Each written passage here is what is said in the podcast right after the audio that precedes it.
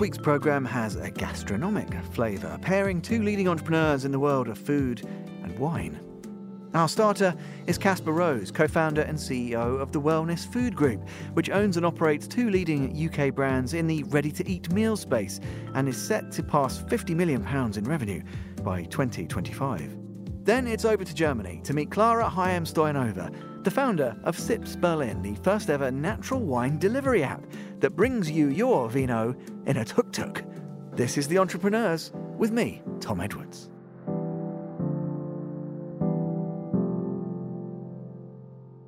You are with the entrepreneurs here on Monocle 24.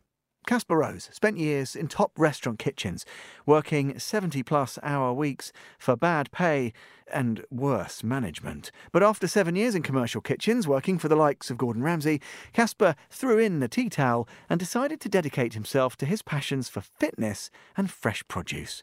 In 2015, Fresh Fitness Foods was born and soon started scaling. Since then, he's co founded the Wellness Food Group, a business focused on health and personalised nutrition.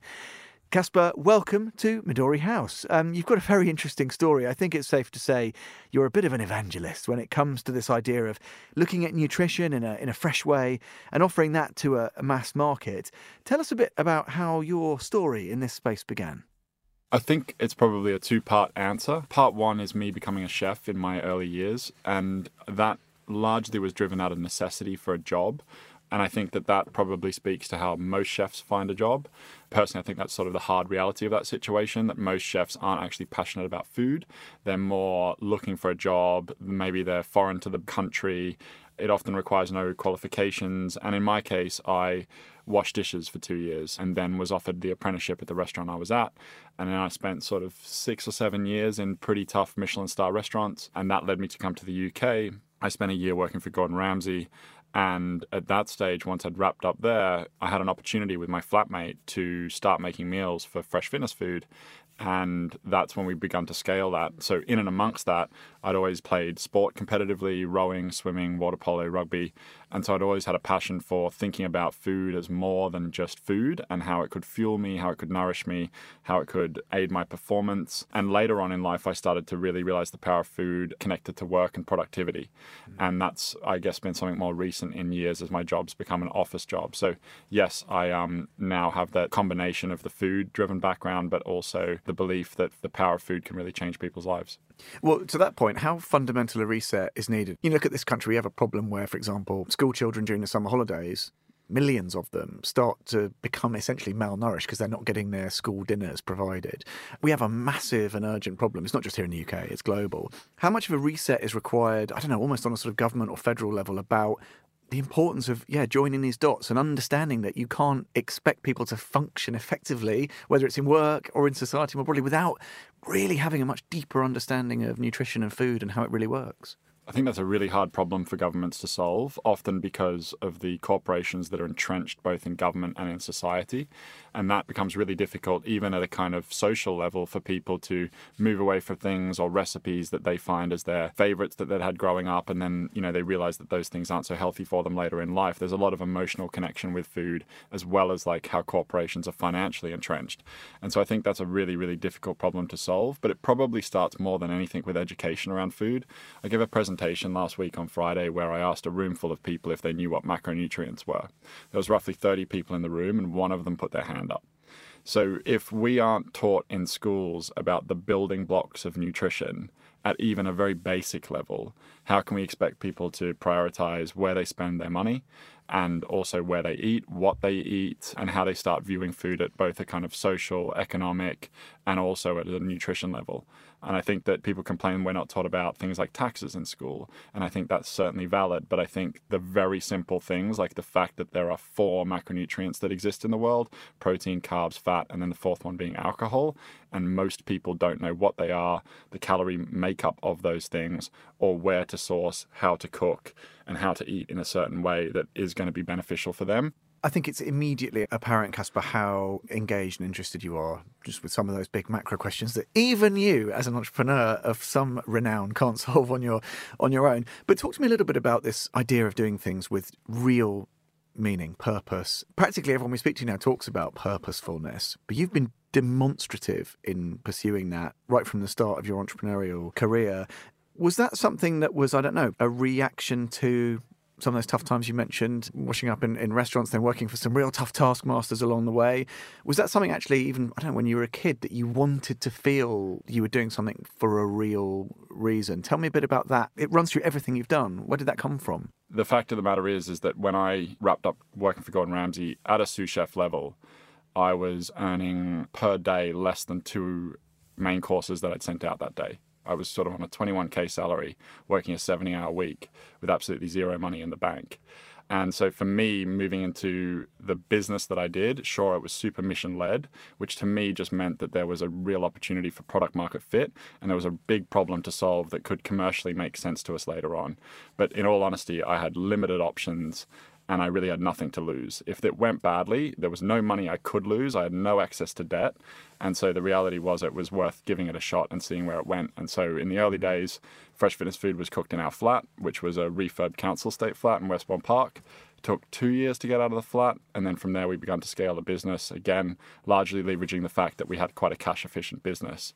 And so, mission driven, absolutely, that's become something that we start to focus on with more headroom and we start to look broader into the community as well. But originally, it was really just there's a massive problem there and we can solve it, and that's going to create a massive commercial opportunity. Well, let's talk a bit about the commercial opportunity. I'll come back to some of those wider mission things later, but give us some numbers. Give us an idea of the acceleration starting from what what is it now, seven, eight years ago to where we are mm-hmm. today. Extraordinary numbers, just in terms of like units, the stuff you get out of the door, sure. but also what you've chosen to invest in. And we'll talk maybe a little bit about some of the tech that powers the growth mm-hmm. as well, because that's mm-hmm. that's interesting. But give us an idea of how you got from where you were then to where you are now. So early days, you go back to 2015, we're leaving the flat and we're beginning to scale a business. That's kind of when our data starts. And now we're delivering about 150,000 meals a month out to consumers across the UK. We deliver nationwide. We operate two brands, Detox Kitchen and Fresh Fitness Food, under that. And then we have two high street sites, which are Detox Kitchen, sort of salad bars that anyone can access on Carnaby Street and Mortimer Street. But in all honesty, I mean, the scale has not been something like HelloFresh or Mindful Chef or any of those kind of brands that you might have read in the headlines, and largely because we haven't raised the kind of capital that those brands have. So to date, Fresh Fitness Foods raised about a million of capital in that time, how have we managed to scale to the business we're at now? It's really through being a hyper cash efficient business and then being incredibly clever with, and that's, you know, I'm attributing that to my team, not me, as to where we put that capital and how we got a return on it. So the growth, yes, every single year we've grown, but we've really been, I guess, quite conservative about how we use capital, being quite a capital constrained business. And we've really focused on investing in product and tech because the scale will come later once we've got a great base. And I guess, how do you, if you talk about then the team who've helped power that responsible growth, well sort of proportioned growth, how do you go about sort of managing that? Are you one of those business leaders that finds it very easy once you've got the talent to back them, to delegate? Do you like to keep across everything? What's your sort of entrepreneurial style in terms of the day to day, Casper? In terms of the day to day, I'd summarize it by I would never ask my team to do anything that I wouldn't do. I think that that kind of anecdote served me really well over the years. And I know that my staff, I've heard them repeat that. And so I know that they believe that. And that, I think, inspires quite a hardworking culture, often that's been driven early days from kitchens and then into, into my team sort of never looking at the clock, working till the job gets done, and having my team see me do that. First in, last out has always been my style. And I think then everything just flows from that. Treating people with respect, treating them how I'd want to be treated, leading with empathy has become something that's become really important to me over the last few years. Our greatest stroke of luck has been the team that we've been able to bring on board and been able to keep. We've got people who are seven years with the business. Average tenure in our office is coming up to about five years. And that's people in their 20s, when in most businesses, the average tenure in the 20s is two years. And so we put that both down to mission led business, but also creating an environment where people realize there's an opportunity for them to thrive and that aligns with the business. It's not just luck. That's very modest of you to say, Casper. I'm not having that. It's a bit of skill in the mix as well. To what degree do you have to sort of sometimes come back to the idea that the food is at the heart of everything. I mean, I guess with your background and an enduring fascination with food and flavors, mm. that is maybe easier. How do you ensure that you retain what presumably you built up over those years working for the likes of Gordon Ramsay, this curiosity about food and, and flavour? Do you sometimes have to almost like put the Excel sheets to one side and go back out into the world as a food explorer or how do you sort of sate that particular enthusiasm does it take work to remind yourself to go and seek inspiration I'm still a huge chef myself. I cook a lot at home. I love to cook for other people. So I'm very connected into food, I would say. I still spend quite a lot of time at either of our kitchen sites. So we've got one in Battersea, one in North Acton, on the ground, working with the chefs. Last year, I was sort of spending every Monday from 7 till 11 a.m. physically working in the kitchen with the chefs. But really, like the sentiment that I like to remind people through our team really can be broken down into this. I mean, people are going to join up to our service and then they're going to leave. But the thing that will be consistent will be the fact that they will keep eating food. And we have to answer the question of why they're not eating our food. And I think that really comes down to sure, we've got all the marketing in the world, all the fantastic PR in the world. But at the end of the day, what it comes down to is somebody will eat their dinner and say, Do I want to keep eating this next week? And then they will get a reminder about their subscription payment and they will make a decision. And it will largely be driven off that meal.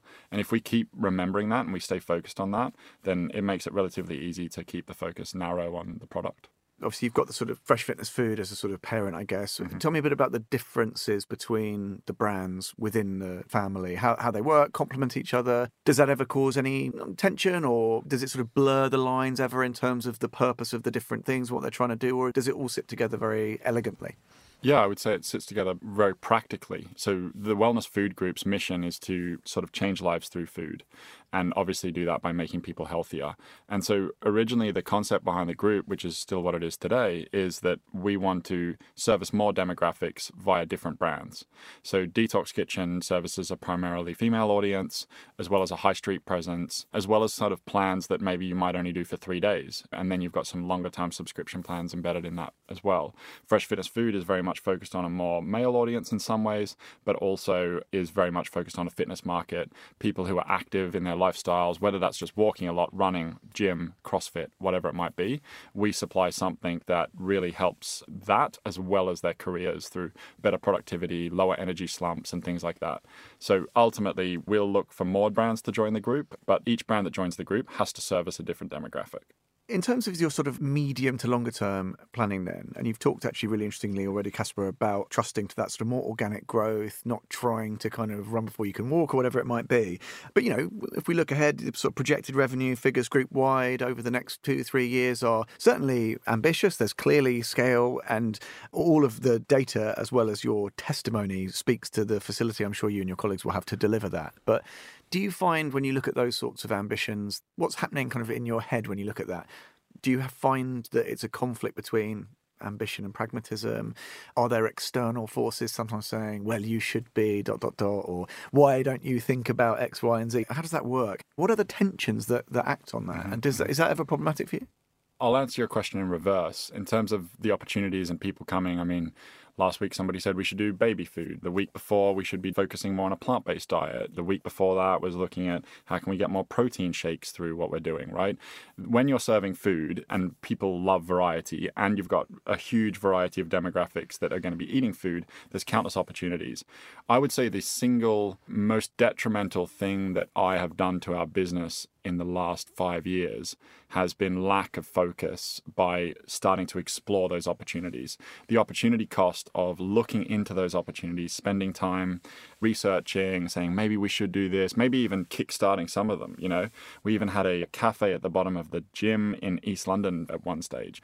All of those things have been really detrimental to our growth of what a core product is that really solves a problem that we're really good at. So now and for the last couple of years, we've been more and more narrow on what we're doing, which creates less and less conflict and also helps us prioritize where we spend our time. An entrepreneur's currency is their time and attention. And once you start to realize that, quantify it, and then narrowly focus it, you start to get real return on that.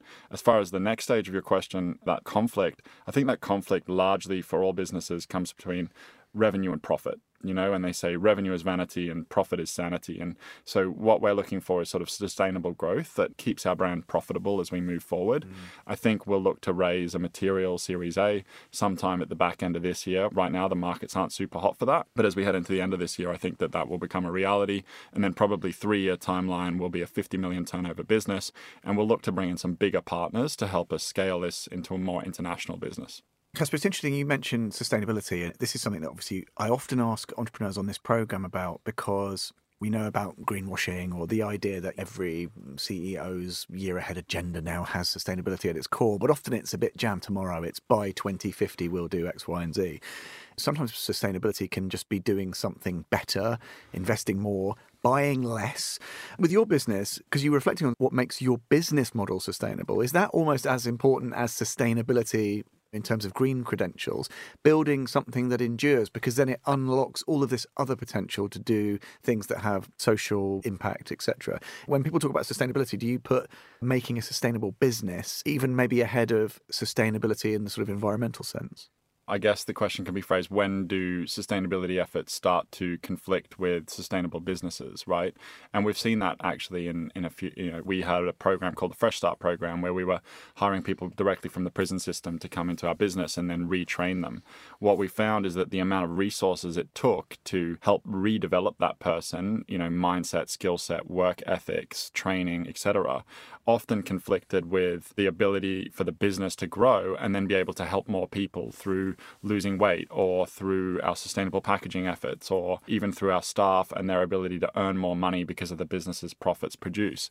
So that kind of conflict became an issue and we've actually stopped the program in the last 12 months because of that.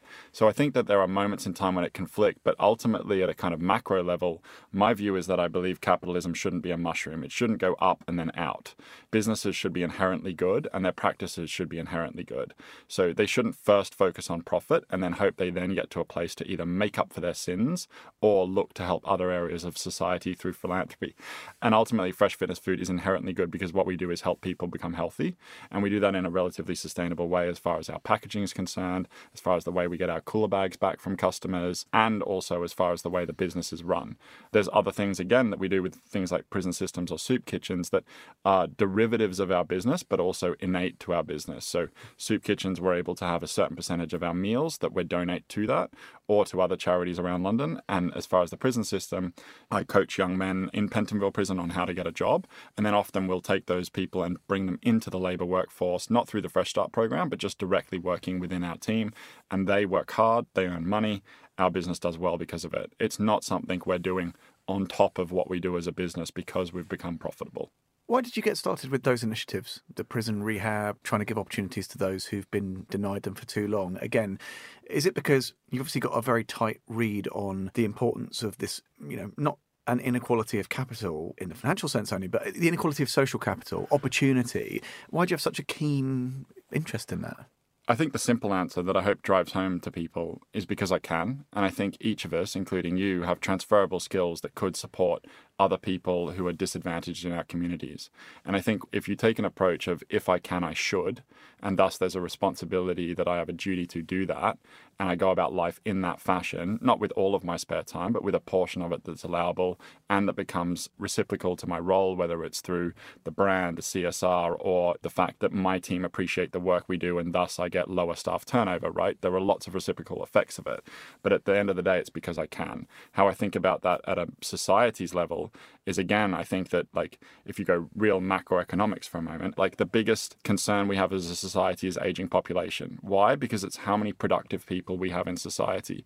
We have so many people on the sidelines of society, and the opportunity cost of them not operating in the world that we're in is huge to us. We don't have to worry about aging population if we get people who, you know, if we reduce the crime rate, if we reduce the amount of people, 50% of people go back to prison that's taking them out of the economy, making them not just non productive, but net negative. We have a certain amount of people sleeping rough on the streets. You know, those are two areas that I can affect, but I think there are a lot of other areas that anyone can affect with their skill set that's transferable to help other people and get them back into the economy. Casper, thank you very much indeed. That was Casper Rose. And you can learn more about Fresh Fitness Foods and the next generation of nutrition by heading to freshfitnessfoods.com. You're listening to the entrepreneurs.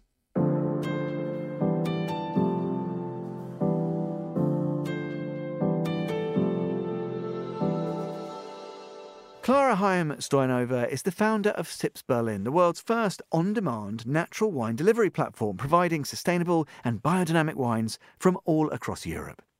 Sips launched their delivery service in Berlin with the vision to democratize natural wine, making the market more accessible. Customers can order an array of natural whites, rosé, orange skins, bubbles, reds, and one of a kind gourmet snacks with just a few clicks. Clara spoke to Monocle's Emily Wade about how sustainability is at the heart of natural wine production, about overcoming business challenges, and about what's in store for 2023. Our curation is at the core of the bottle shops. We really want to get people back in touch with provenance. Provenance is important to us as people don't really know where things came from or who made them. And we've lost a bit of touch with that. But through SIPS, we wanted to share winemakers and highlight their stories, show images, show videos, and allow people to have a bit more touch with that. And is it right that you started basically in the middle of the pandemic? Starting at the beginning of the pandemic kind of gave us a little bit of a pandemic lens on the business we definitely had delivery at the forefront of our business offering. And in the beginning, I think we assumed that people would care more about it getting there quicker than anything else. That was where our business model started, offering things on a level with some of those like Deliveroo. So we tried to offer an artisanal alternative for accessing natural wine and having it delivered to your door as a sort of lockdown inspired project. It's really special wines from very special winemakers. And with all those nuances, I think people care less about having it instantly. People were booking slots days ahead, waiting for the wines. So that actually gave us a lot of hope that this kind of slow model of producing wine and slow agriculture was well received and not everything needs to be quick and fast as we'd imagined. We've now become more of a same day delivery platform than an instant to your door service, which takes the pressure off logistically and also allows us to focus more on building out that curation element and the community element of our business. And how would you say SIPS make their mark on sustainability? SIPS has a core focus on sourcing natural wines, which is the largest part of our contribution to sustainability natural wine production is primarily very much better for the planet than conventional winemaking. The farming process isn't leaving the soil with less than what went in. So, a lot of natural winemaking is done in the vineyard, and great wines are made by great vines. So, we have actually a lot of sustainability happening by promoting good soil health in the wines that we buy. From another aspect, SIPS has the chain of distribution in Berlin, which we use electric tuk tuks to fulfill in order to get the wines to people's doors in the most eco friendly and carbon neutral way that we can. So it doesn't end at buying nice, good natural wine that's less harmful to the planet. For us, it goes all the way to the door of the consumer with using these electric vehicles, which save us a lot in our carbon footprint and also they're very cute to look at. They're nice vehicles that aren't widely available in Europe, so they're quite eye catching. How would you say that you choose which wine sips stock and import? Is that more of a sustainability decision? I mean, obviously, there's so many aspects to that, but would you say that kind of determines it? With natural wine, there's quite a lot of nuance in the product, as when you don't use chemicals, there tends to be more room for nuance in flavor and in different techniques that you might work with in order to produce that wine. Therefore, there becomes a really interesting fabric around the farm itself, the vines, and the people who made it. In order for us to stand behind a product and promote it on our platform, we we want to understand all of those details and communicate that with our customers.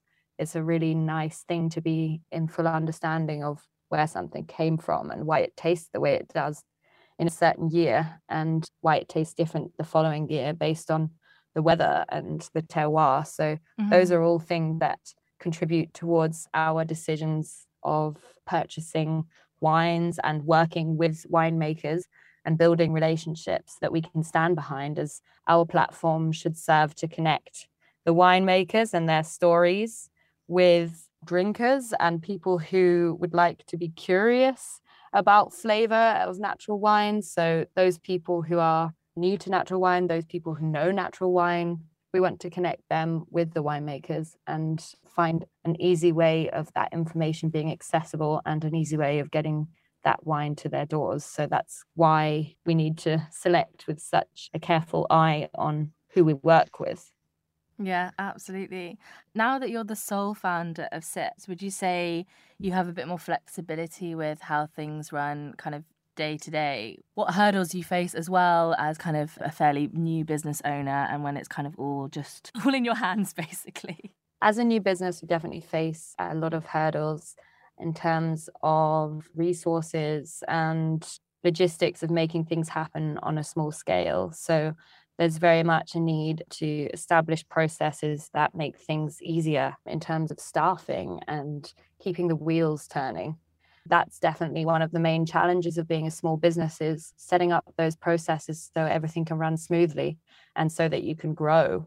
For us, that was kind of year one challenges. I think now that that's relatively sorted, we face new challenges of how to integrate the other parts of our business in with the bottle shop and the delivery service. So, as I mentioned, we've got the community aspect, which is based around content that we share with our customer base. And the content can be very time consuming and costly to produce. In order to create rich content, you need to invest resources. And for us, a lot of that's been quite self funded.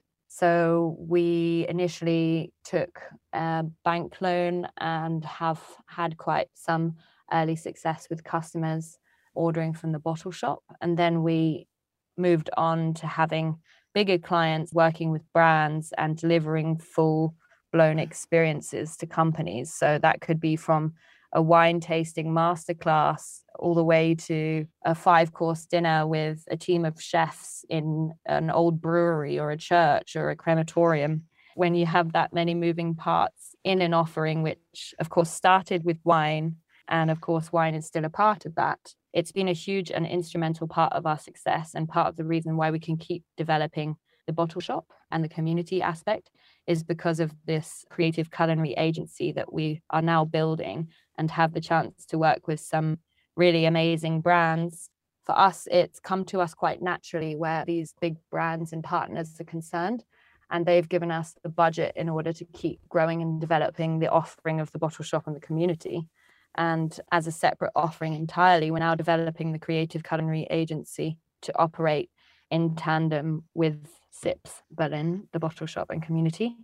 But it will now have its own team of freelancers working on creating and delivering those experiences according to a brief. So mm that's a very exciting development to share with you. Yeah, I was going to say, kind of, what are your plans for the year ahead? But you've got a lot happening and you've got it quite packed out. What would you say was kind of another thing that you're looking forward to, or something else that kind of SIPS is jumping on board with? I think it's how those elements all work together is our function now. When you have private customers who are consuming bottles of wine at home, how they relate to the other events that we're doing. So I think tying those elements together is a really interesting part of our next year and the challenge that we have upcoming is when we communicate about the sort of lifestyle events that we do, how those relate back to the bottle shop and to our private customers.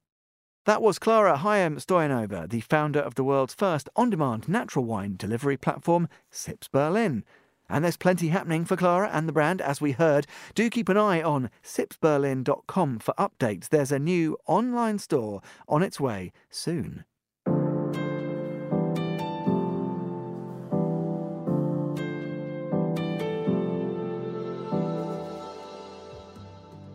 Well, that's all for this episode of The Entrepreneurs. We'll be back at the same time next week. Do look out, in the meantime, for Eureka coming your way every Friday.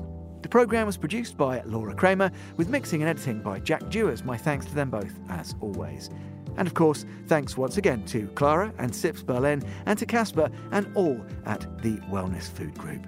Listen again and find out more about the show at monocle.com or follow us and catch up with the archive via your preferred podcast platform. To contact the Entrepreneurs team, why not email Laura? Find her at lrk at monocle.com and Yes, a final reminder don't forget to subscribe to Monocle magazine. I'm Tom Edwards. Goodbye, and thanks for listening to The Entrepreneurs.